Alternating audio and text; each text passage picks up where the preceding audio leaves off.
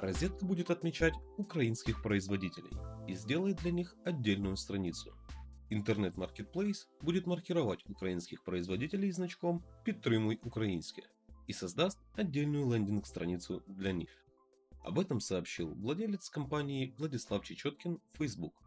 В последние пару лет до карантина мы наблюдали количественный и качественный рост малого бизнеса. Появлялись новые производители – от товаров для дома до еды, от одежды до косметики. Открывались экофермы и коворкинги. Запускались технологичные стартапы и многочисленные кафе-рестораны, в которые было не стыдно водить гостей из любой страны мира. Только на Marketplace Розетка свое дело вели более 10 тысяч украинских предпринимателей, пишет он.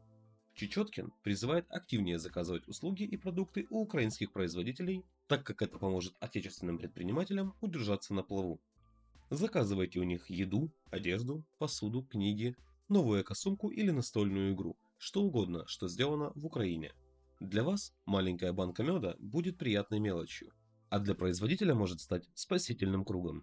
Мы в Розетка поставили значок «Підтримай українське» возле каждого товара, сделанного в Украине, а скоро выведем их на отдельный лендинг, чтобы все украинское было максимально заметным, отмечает Чечёткин.